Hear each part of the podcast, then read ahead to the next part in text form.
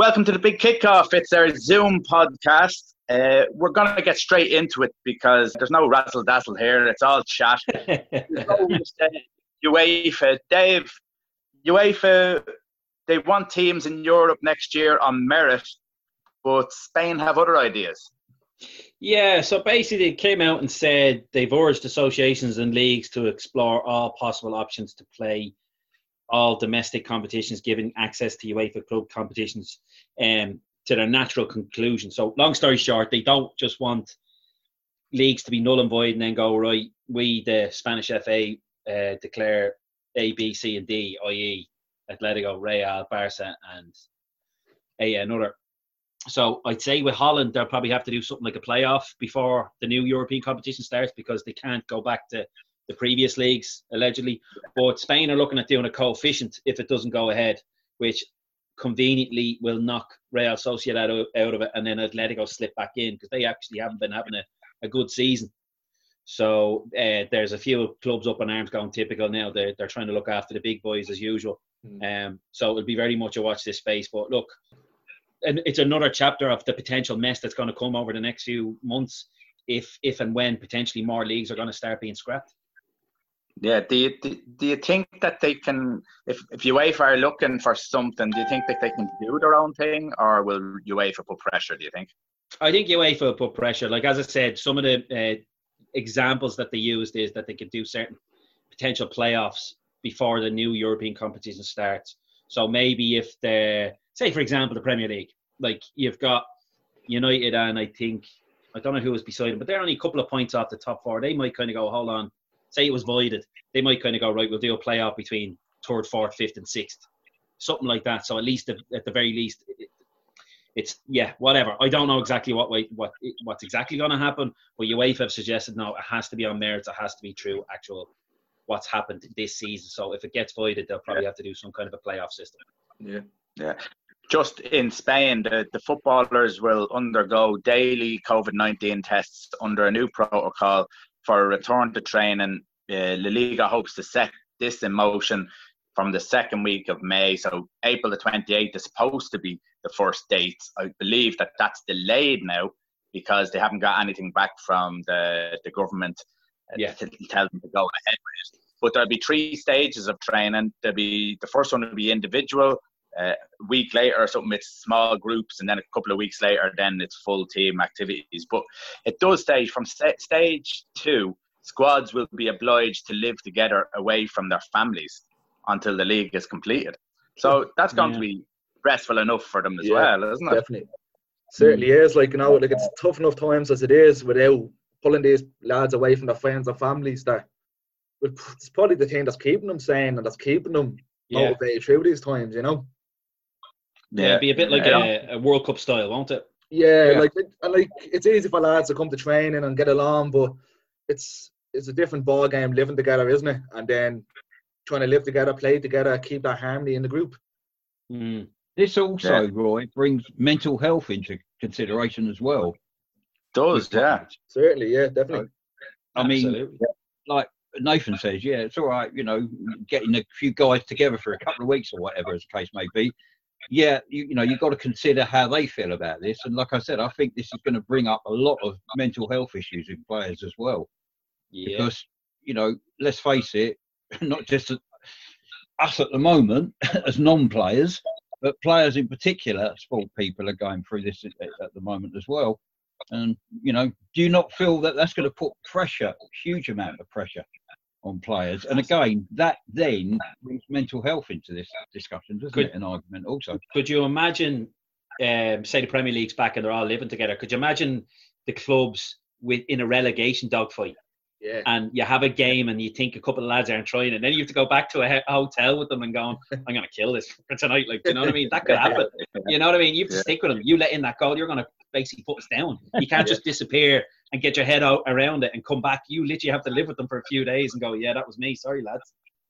Yeah, very difficult for them if yeah they have to finish off a league and then they're going straight into another season. So mm. how long is it indefinite? I wonder that, that they'll be away from their family. So that's where the mental health thing is going to kick in uh, pretty harshly. Yeah. Uh, again, the, the reason they said the fans probably won't be able to attend games until Christmas, and if the league was annulled, it would cost them one billion euro. So there's the reason why they're taking them away from their families. So it's an interesting one. Yeah.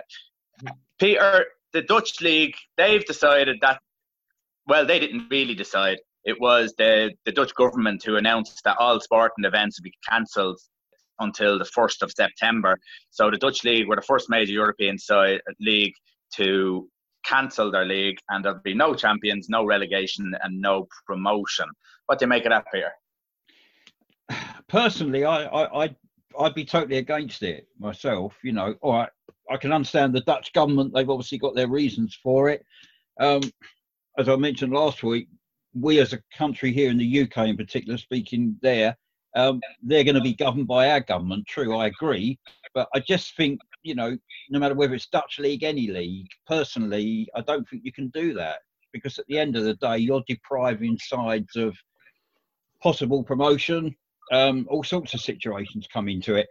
You know, if you want my honest opinion, I don't know why they do not go down, or they should have gone down the route of, uh, okay, if you're going to end a season, fine, but at least you come to a main conclusion. Yeah, it's not going to please everybody. We know that. Some clubs are going to benefit, other clubs are not going to benefit. But to me, if you have a null and void, then who are you favouring? You know, you, yeah. you, are not favouring any uh, clubs at all, are you really and truthfully? I mean, you know, you're just saying players have virtually started a season and they virtually finished it. What for? you know, I, I, I, I, just think it's totally wrong. In my honest opinion, I don't know why they don't go down the route that I feel that eventually will come into the UK, is you do stop a season and you say it's average points per game. It's as simple as that. And that includes relegation sides. And I, and I know, admittedly, some relegation sides are going to be really upset about it, true. But to me, that's the fairest way of doing this. If you cannot have time to finish it, you know, a, a league as such. Yeah, I suppose there's all sorts of arguments. They could say, yeah, well, average points, but uh, we're, we're known for finishing off a season great or some yeah. sort of yeah. something else. There's got to be someone who's going to be disgruntled. So, it, well, obviously the bottom tree will anyway. That's for sure. Well, they will, but I mean, you know, whatever the scenario you come up with, you're going to have sides that are going to be grumpy, aren't they, and not very happy, yeah. aren't they? Yeah, no, no, matter what you do, isn't it? Really. Alan Pardew is going to be delighted anyway. Yeah, yeah, he will, it's yeah. one happy man, isn't it? one, we would think they were they were seventeen in the league, weren't they? Yeah, because apparently he had he had to come out today and say uh, the survival bonus is nonsense. In other words, I'm not getting it because apparently some of the media got in at the weekend saying, "Oh, he's quids in, he's done nothing, but he still gets the money." But he's like, "No, it's nonsense. I'm not getting it. Move on, like you know." Nah, that wouldn't yeah. be like Alan Pardew at all, would it? he always gets the luck, doesn't he? Yeah, he yeah. does. Anthony's feet, to be fair to him.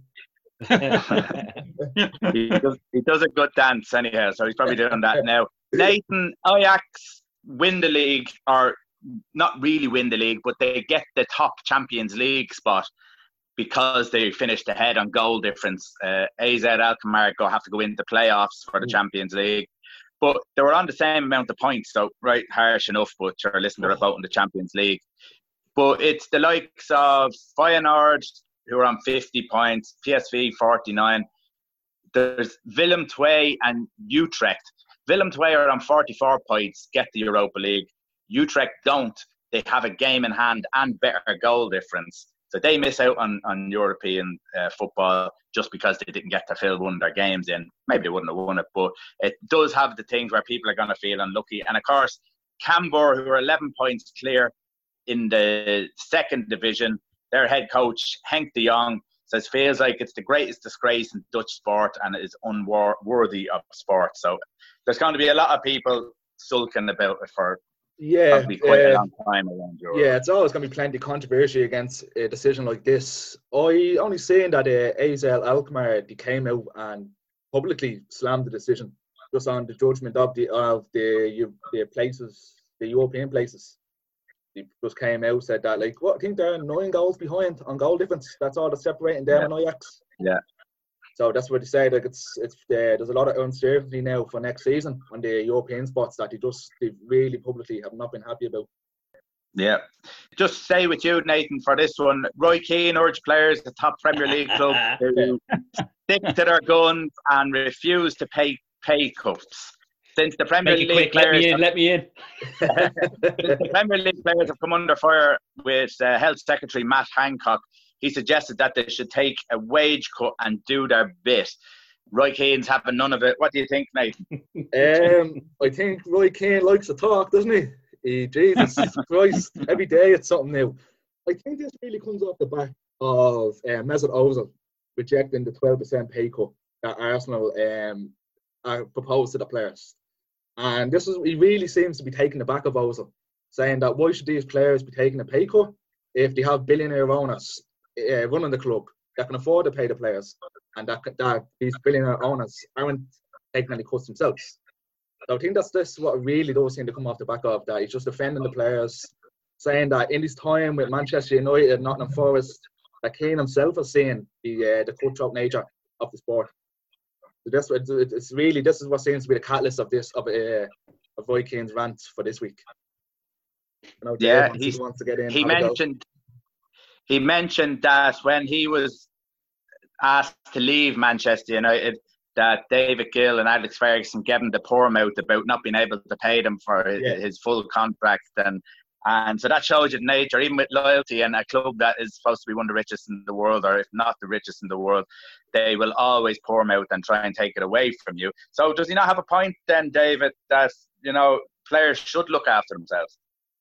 Uh, listen, he's obsessed with that as a manager, and I, I know personally people who have spoken to him, and when he's given advice, is get whatever you can. You're a piece of meat, Get it, grab it, and run with it. So I'm not shocked by it, but at the same time, football clubs, whether people like it or not, are not as big as we all think they are.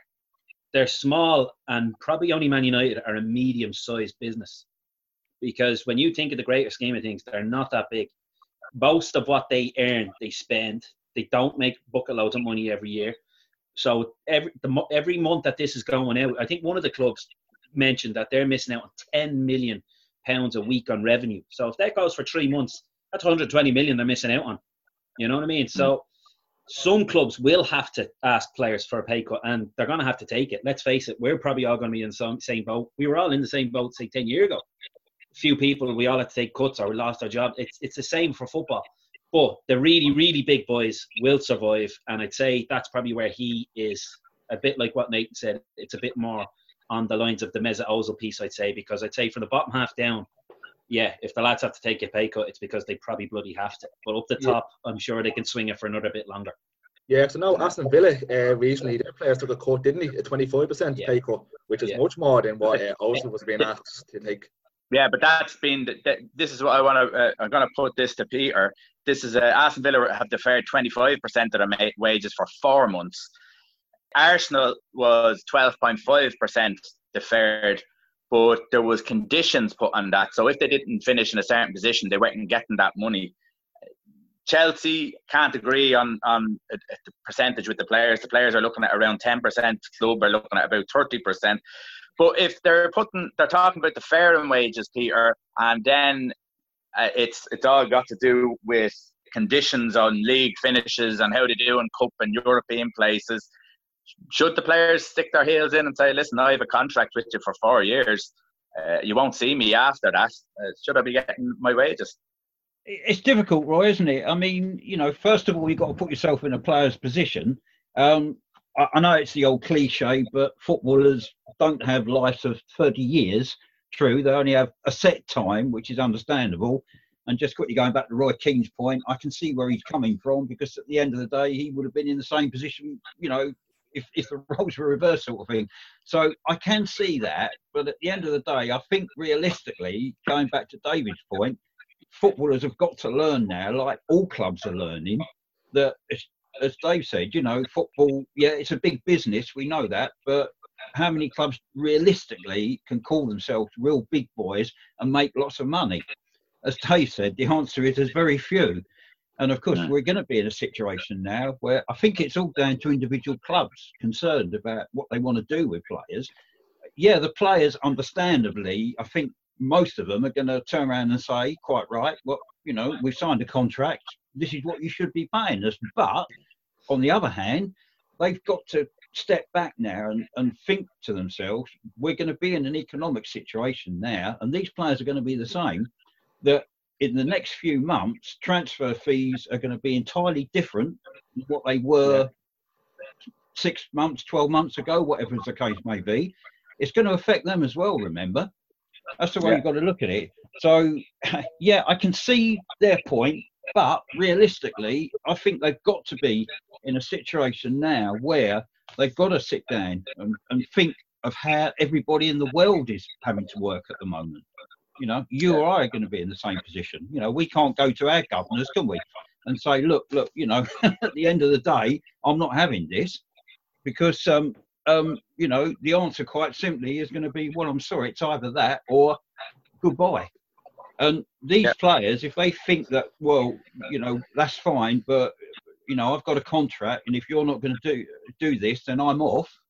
And if they think they're going to start getting easy moves somewhere with big transfer fees, simple answer is that ain't going to happen, guys. Yeah, yeah. Okay, we'll move on. We'll come back to transfers in a minute. We'll stay with you, Peter, for a second. Tell us yep. about the, the cricket season and the new date, and is that really a new date or is just hopeful? Uh, first of all, I think the new date is very hopeful, Roy. Um, it's been put back now until the earliest start of the 1st of July. And to answer your question, I think it's very, very doubtful, even the 1st of July. Um, obviously, the championship is going to be shelved, in my opinion, this year. The, the 100, they're still adamant they're going to try and squeeze this in, but realistically, I don't think they're going to happen anyhow. It's going to be all down to the blast, but when can they start it? You know, there's talk about having it behind closed doors, as I've said before. Yes, that could happen, but that's, in my opinion, I don't think it's going to happen in July. It may happen later on in the season. Yeah, if things improve in the United Kingdom, and that is the big proviso. If things improve in the United Kingdom, then I think there is a possibility of a chance. International wise, again, there's talk now of uh, having the West Indies, who were going to be touring over here in June, but obviously that's now been put off. At some point, having a series that could be played at somewhere like the Ageas Bowl because they've got a hotel there. Also, a couple of other grounds where they have facilities for hotels. So, therefore, you could play them behind closed doors on the proviso that A, the players want to play, B, the officials also are quite happy and they feel it's safe to do so. And of course, a load of other situations. You know, you've got to have security, you've got to have, most importantly of all, Roy, you've got to have medical attention mm. there. And at this stage, at the moment, for obvious reasons, the NHS and people like that who provide medical attention, I think, to be perfectly frank, uh, cricket and all sport is going to be last on their mind at the moment. Yeah, yeah. Sorry, Roy. Just, Roy, just one yeah. sec, mate, if you don't mind. Just a quick one on the county scene because I'm not too clear in the background. But are counties financially okay to to miss a potential season, like, or will they be propped up, or what way does it work? Simple answer, uh, David. No, no, they're not. I mean, I, I heard today. Um, I've got the paper in front of me. Literally, if there was no cricket at all this season, yeah you are talking combined losses. This is for a whole summer of 85 million pounds. Exactly. You go all. Now we're not talking football. We're talking cricket now. 85 million pound is a huge amount. Lancashire, Warwickshire, and uh, Yorkshire, they would share something like 60 million pound of that, purely in debt as well. All the counties would would be in a huge financial yeah. problems. It really would you know, this is why, you know, we're talking football, we're talking Premier League. I know we have done in the past, but certainly even with cricket wise, it's going to affect them so, so badly. I mean, you know, they will try and do something to get some form of cricket. But the problem is in the T20, the Blast, for instance, you play that behind closed doors. It's great for the television companies, yeah, but the counties won't make anything out of it because the mm. revenue from ticket sales more importantly, food and drink sales is astronomical. If I tell you Surrey, every time they have a 2020 match, and believe you me, they're all sold out ages in advance, they make virtually 200,000 every single game. Multiply mm. that by eight, nine games. Yeah, yeah. You see what I mean? And that's just a T20. You know, that gives you an idea of financially wise, it really could crucify an awful lot of clubs. Yeah. Well, and it probably does look unlikely that it's going to happen for them because I mean if they're so reliant on crowds and Premier League and Spanish leagues and all are thinking there's not going to be any crowds for the rest of the year that could be the end of their season and maybe a few of them struggling. Just to go on I'm going to move on to uh, we go to Nathan with Phil Neville. He's after well he will be leaving the yeah. English ladies team. Uh, what do you know about it and what's your thoughts? Um I know that was a bit of a disaster, really. I, he, he, seemed to peak. Uh, I think he came fourth in the Women's World Cup. I think that's that yeah. seemed to be he's the peak of his managerial career. He got off to a nightmare start, didn't he? With uh, there was some controversial tweets were made pretty public. I think a couple of days yeah. in, into into his managerial reign, which really put him on the back foot from the wood go. A lot of people wanted to see him fail and fail badly. I don't think he's failed to that extent now, but I think it's, it's been a pretty tough run, especially uh, I think last eleven games they've, they've lost seven times. Yeah, like, yeah. Since the World Cup, like it's just been downhill pretty quick for them. So I think yeah. it's been the writing's been on the wall really for a while, hasn't it? Yeah, Peter, just on that because uh, you're a bit closer to the ground over there. What's been said about Phil Neville over there? Is it because of the results, or is it, as Nathan suggested there, that maybe he got off on the bad foot and that's always still been lingering there. Well, remember, he, he went into this job with no managerial experience, did he, as well? That's what you got to remember. But most yeah. importantly of all, he's, he's had a diabolical last year or so, hasn't he, really? I think I think uh, Nathan's right. I think he's lost seven out of the last 11 games, something, something like, that, like that. Yeah. Well, if you're, whether you're an England manager or a, a football manager, you know, that's sackable form, isn't it? It's as simple as that. Yeah. So you know, it, it, hasn't surprised anybody down here. To be honest with you, uh, Roy, everybody was expecting it to be announced. Perhaps the timing might have been a little bit different, true, but at the end of the day, no real surprises uh, as such. And I think, you know, to his to his credit, he's he, he did reasonably well up to a point. But like I said, you know, any manager is just governed on recent results, aren't they? Forget about the past. It's it's generally down to results. And let's be perfectly honest, guys. You know, having watched England ladies quite a few times, they haven't really performed, have they? To be honest no. with you, in, in the last few competitions. So unfortunately, you know, I think it's a foregone conclusion. It was a question of yes, he will be going. As of when, that was probably the only doubt more than anything. And there's yeah. no surprise that this is happening now with the fact that uh, I think it's Jill Ellis, who's the American right, coach, yeah. who's free and available, and obviously yeah. born in Portsmouth, as we know, a million times over. They've been saying it the last week or two. So I'd say there's they've been batting the islands towards her as well. Yeah, yeah, that's true. Uh, Dave, do you think that because I, you know, the way I've thought about managers hanging around for a year before they're going to leave, hundred percent. Is Phil Neville going to go quicker than that? Um, possibly. I wouldn't be surprised. Like uh, they've already well, they've qualified for the Euros, which is in 2022 because it's in England. Next year is the Olympics that he's going to be the manager.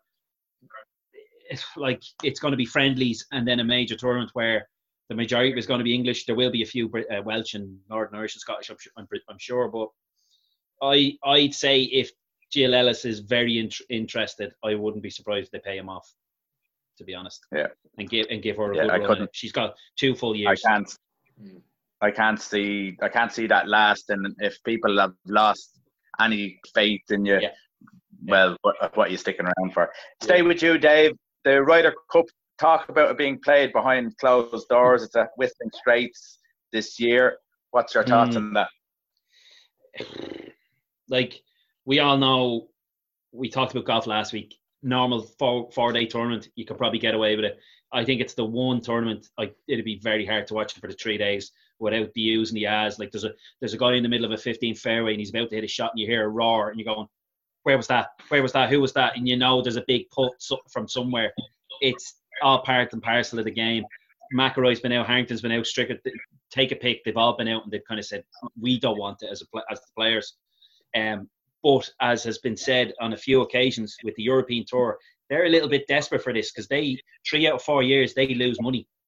Um, uh, they barely break even in the year it's in America, and then they make money in the year it's in Europe. So they'll be kind of desperate for something to happen if they could. But for you or I, it would definitely. It, you'd love to see the Ryder Cup, but it, there's only one way, and that's with the fans. Simple as that, in my opinion. For me. Yeah, no, I can't see. I can't see it being played. It's the fans make it, and yeah, there's no there'll be no atmosphere. It'll be dead flat. And no, you won't get the same out of the players either. No, no, you won't. You won't so get the same it, out of players. It, it, it should be a no go.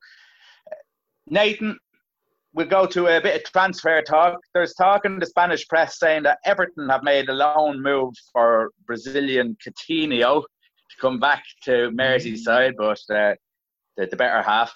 What do you think of that? um, it, uh, it suits Everton, doesn't it? It really does. But um, is it possible? No, no, not not with his Liverpool connections. No, I don't think so.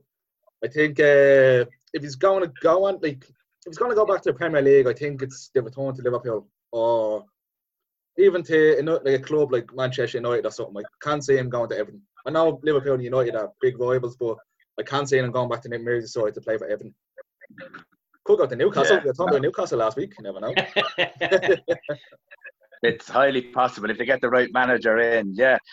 Uh, with the transfers, there's also talk about William, who's in talks with Liverpool at the moment.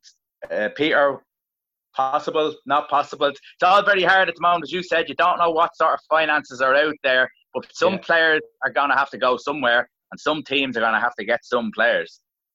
Yeah, true, true. You're right. I mean, I wouldn't rule it out. No, um, even from a Liverpool point of view, you, you know, I know Liverpool fans would probably think well, do we really need a guy like that? You know, to be to be honest. So, but you know, it could come off, but I still think it's a question now. It's going to be finances, isn't it, for all these clubs more than anything? You know, what's going to be in the budget? Um, are players going to start coming up with ridiculous transfer amounts of money with fees wise? You know, it, it, the clubs now could be in a situation where, say, you know, no, we're no, we're not going to pay that sort of money it's over to you. You know, what does the player and the agent then do? You know, drop the price, try somewhere else or whatever. So, but mm. it's interesting. It's interesting. Uh, the, the, big news down here in the UK is uh, there's a lot of talk. It could come off. I don't know. It depends. I know Arsenal fans won't be happy. They might well be uh, selling their main asset as well. their big goal scorer. Mm. Aubameyang. Aubameyang. Aubameyang. Yeah, yeah. Aubameyang. So, I mean, that seems to be the hot talk over in the UK at the moment. I know I spoke to a lot of Arsenal fans, and they say, well, if we sell him, then that's it. Forget it. You know, a where the goal's going to come from. B, it just shows you that the club are not going to be ambitious. Uh, which I think is two valid points there more than anything else as well. So yeah, I think there's, there is a tricky situation. Tricky situation there, Peter, because he's only got one more year left in his contract. Yeah. So they either they either get him to sign a new contract or they have to sell him because you see yeah. what happened to Christian Eriksen this year when he was gone this last year. There was the, the interest wasn't there, the level wasn't there, so they might as well have sold him in the summer. Yeah, yeah, that's true. Yeah, it, yeah, it, it, you know, to be fair, you're right. I, I, go along with that. That's true. It is an awkward situation, isn't it? As, as you quite rightly say, you know, what do the club do? I, I, I fully go along with that. But and then, of course, the problem is you sell a guy like that, you, you really need to replace quality with quality. There's yeah. no use selling a guy like that and, and going out and getting someone who's not quality. And I've always been yeah. a firm believer good clubs who do good transfer business are the ones, yeah, that do sell a good asset, but they replace that asset with equal quality. And that's difficult, isn't it? That's really difficult. Yeah. And also, if you replace it with equal quality, the fans will forget about how good the guy was, wasn't he? The previous guy. They're, they're, they're warm to somebody like that, weren't they, as well?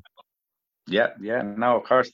It's not that easy to get them in, though. Although they do have Martinelli, Martinelli, who's there, who has who has who has done very well since he's been there. So maybe maybe they see something in him. Uh, Dave, let's talk a little bit of fancy football here, talking about Liverpool. Mane more than likely is going to get the Real Madrid treatment over the summer. There's a lot of talk yeah. about it. Seems to not be going away. But uh, there's been Mbappe talk. Is this just paper talk to sell papers? Klopp has talked to his dad. It's done and dusted. 175 million. He's talked to his dad. I was talking to a fella down the road this morning. He heard of 15 other lads. It's happening, lads. Uh, Be ready.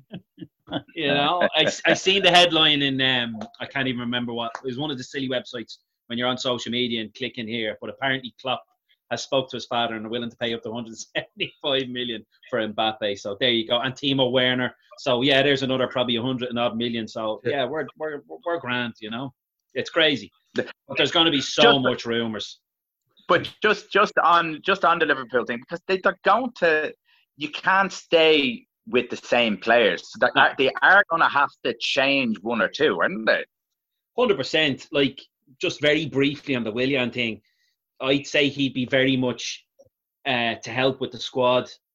He wouldn't be in a starting front three, but he'd definitely come in a little bit if somebody like him was to come in. He's 32 now, so I'd say, be listen, we'll give you 20, 30 games a season maybe, but I'd say that's what he'd be. But there's the big rumours are Mbappe, which potentially are nonsense. But I'm sure Liverpool are at that level now that they can go after these type of players. But who's to say? Um, but this Timo Werner is the one that's really kind of gathering momentum on local Liverpool papers and media and all that. That they are quite advanced on it. But listen, they they've been they've been further down the road with many other players and it never happened. So I never get too excited. But when you start to hear the same rumor over and over again, you slowly start to think that's who they're obviously talking to, if you know what I mean. Yeah, yeah. I know. Well, some of them will will shine through. Dave, NFL. Yes. Could could could the NFL draft come into uh, the Premier League? Oh, would, it be, um, would it be fun? Listen, uh, yeah, it'll never happen. Let's face it. You know, we we like our traditions and stuff like that, but that would be fun seeing, say, say, say the season finished and Leeds came up this year and they got to the first pick and Liverpool obviously got the last pick you know, it would be fun and who's to say what would happen. But yeah, it, it pie in the sky, but it would be a bit of crack, but no, never going to happen. So the, the NFL draft was on. One thing it definitely gave us was an insight into all their houses. There was a few weird ones uh, with uh, antelope on the wall, etc.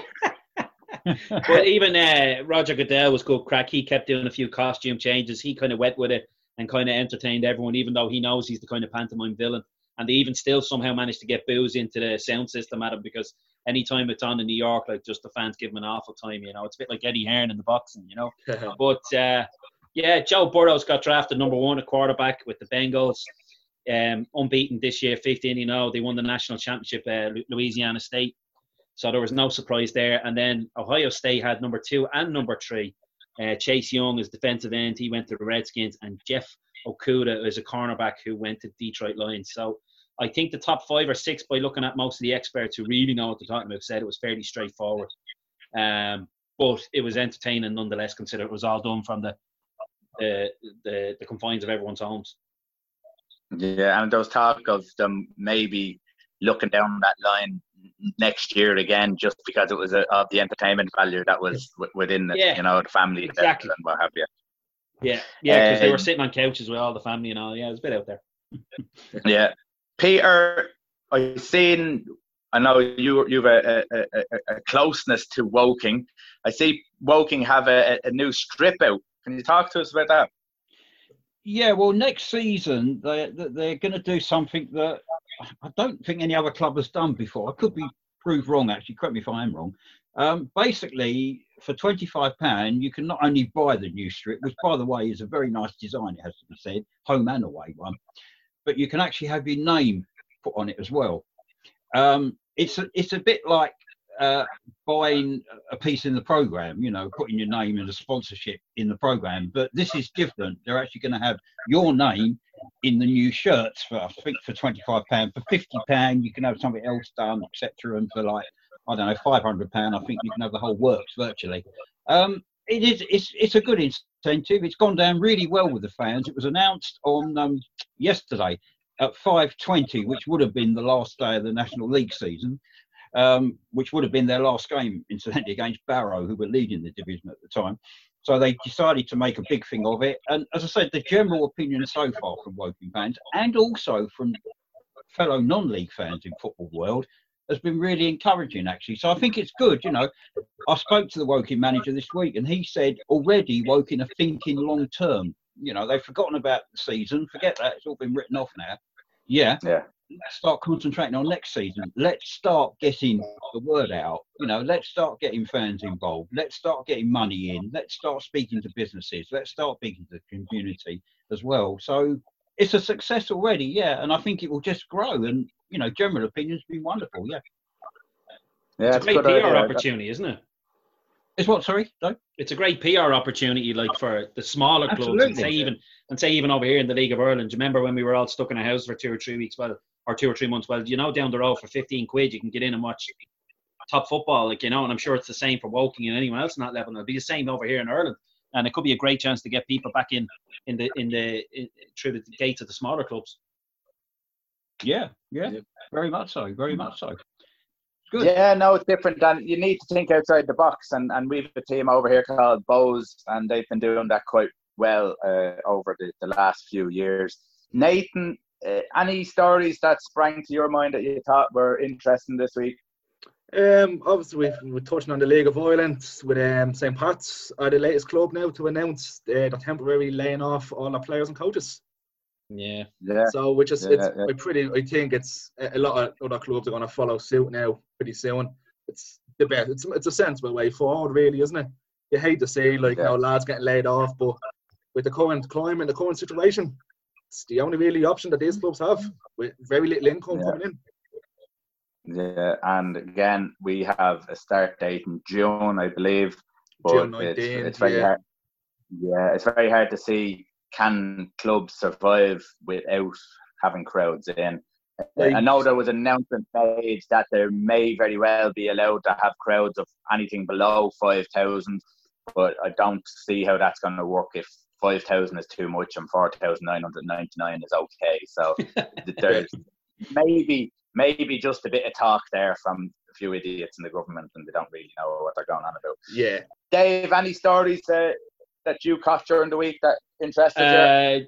Did you all see the video of Roy Keane still managing to make people feel uncomfortable? Did you see him with Dave Jones the other day in the barber situation and the whole beard? Yeah, yeah. Ah, yeah, just brilliant. Still, and, and, and even Carragher and Neville just sitting there real quiet like schoolboys. And as soon as they got a chance, oh, you're a bit nervous, Dave, aren't you? he goes, it's all right, he's 200 miles away. But uh, he still managed to make him feel like that size. But just briefly, yeah, Tony Bellew still has a bit of bite in him. Did you see uh, Celebrity SAS last week? No. So basically, the very first day, there's a few fruit bats in it. Jordan's in it. I don't know how she's going to survive. Um, Joey Essex and a few others. But anyway, they bring them into this kind of little uh, castle ruin, and there's a square, and you can see the uh, the headgear and the boxing gloves, and it's like right, get into a, a line who you think is the strongest, and gradually walk your way down to the weakest person. So Tony Bellew was up near the front. So of course he they brought me into the circle and they got four or five of the girls to come in at one time and just go at him. So that was grand. He was able to survive. He said one of the girls got him with a little slight dig around the ear. He said it pinched a little bit, but he said he was grand. Went back out. Then they brought him back in, and then I think they added in, I don't know which other guy, and then John Fashanu as well as the girls. And there were six of them. But the whole time you could see him go, "Come on, Nick, come on!" He's getting really antsy, and John Fashanu was getting a bit too close, and all of a sudden, bump! He just went in, gave him a good nudge to get back. Uh, it was brilliant. So you could still see it. He has it in him, but the lads were jumping on him straight away. Control, control. But typical uh, fighter in him. He just, he, as he said himself, all I'm used to is getting punched in the face. And he said it was like I was there again and ready to go. So yeah. I would watch it, it, for him alone. He, Ah, yeah, like Joey Essex is, is as fit as a butcher's dog. He is super fit. But hopefully, his the top six inches of his body will get into the end. I don't know, but uh, but uh, yeah, fa- Fashanu was there. I haven't seen much of him yet, so he should be interested. John Fashanu and obviously yeah. Tony Bellew is there, so I'm kind of looking looking forward to seeing his side of it. Yeah, no. Fashanu, might take a, might take a look at that. Cookie. I think Fashanu yeah, is a I think he, cookie himself, isn't he? Like, yeah. Yeah, I can't remember what martial art he was in. Obviously, he's black belt. I, I, don't, I don't know his karate. Or, I think it's karate. Yeah. yeah.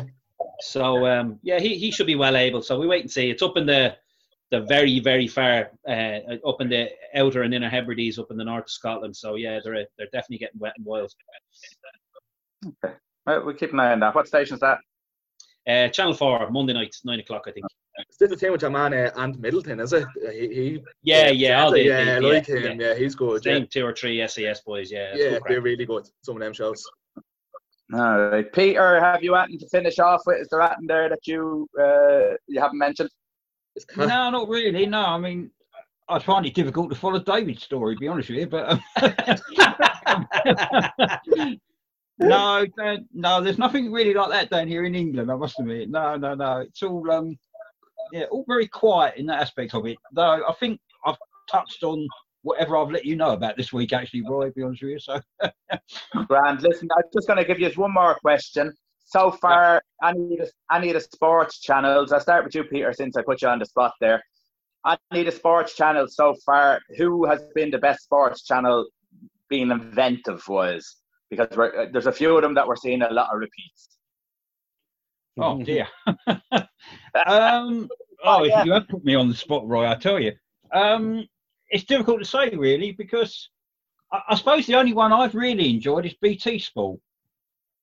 Um, down here in England, BT Sport we've got mainly because of they've been showing a lot of old, in my case, cricket matches that you know I remember when I was a young lad, like you know vaguely, but now it's all coming back to me and they've been Yeah. showing things that had Channel Nine, you know, like with Richie Benaud and people like that, and and you Yeah. know, I, I loved Richie Benaud when I was a young kid, sort of thing.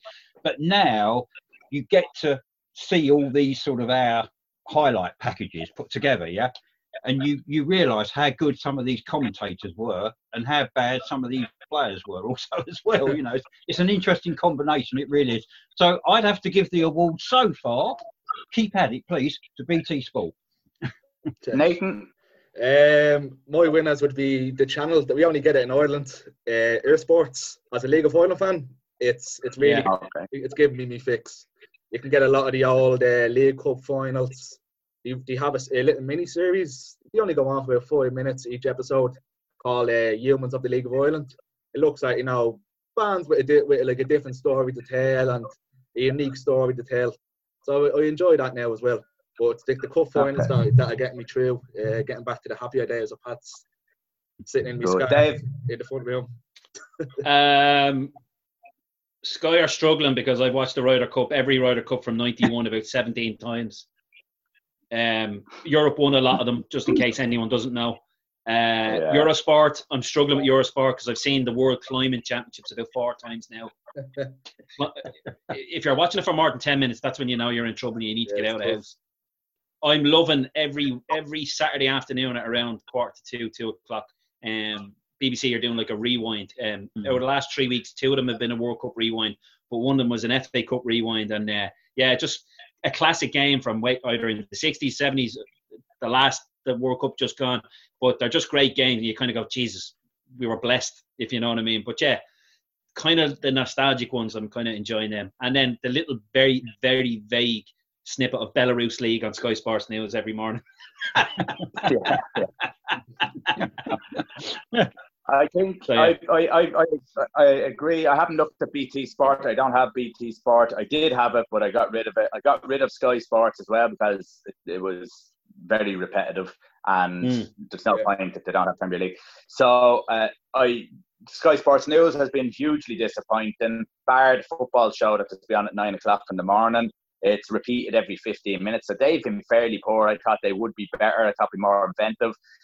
Virgin Media in Ireland, they have uh, repeats of Champions League games and Europa League games over the last couple of years because that's the only games that they had probably the rights Yeah. for. So Yeah. we're seeing Liverpool and Spurs uh, repeatedly yeah. and Manchester City and Spurs repeatedly. But BBC, I think, have been very, very good with, as you said, the, the retro games. There were some retro World Cup games, three of them in a, in a, in, a, in an hour sort of uh, program, and they'll be all classic games. But they're also showing uh, some great snooker games from the World Championships. Yeah, yeah. uh, That should be on now, yeah.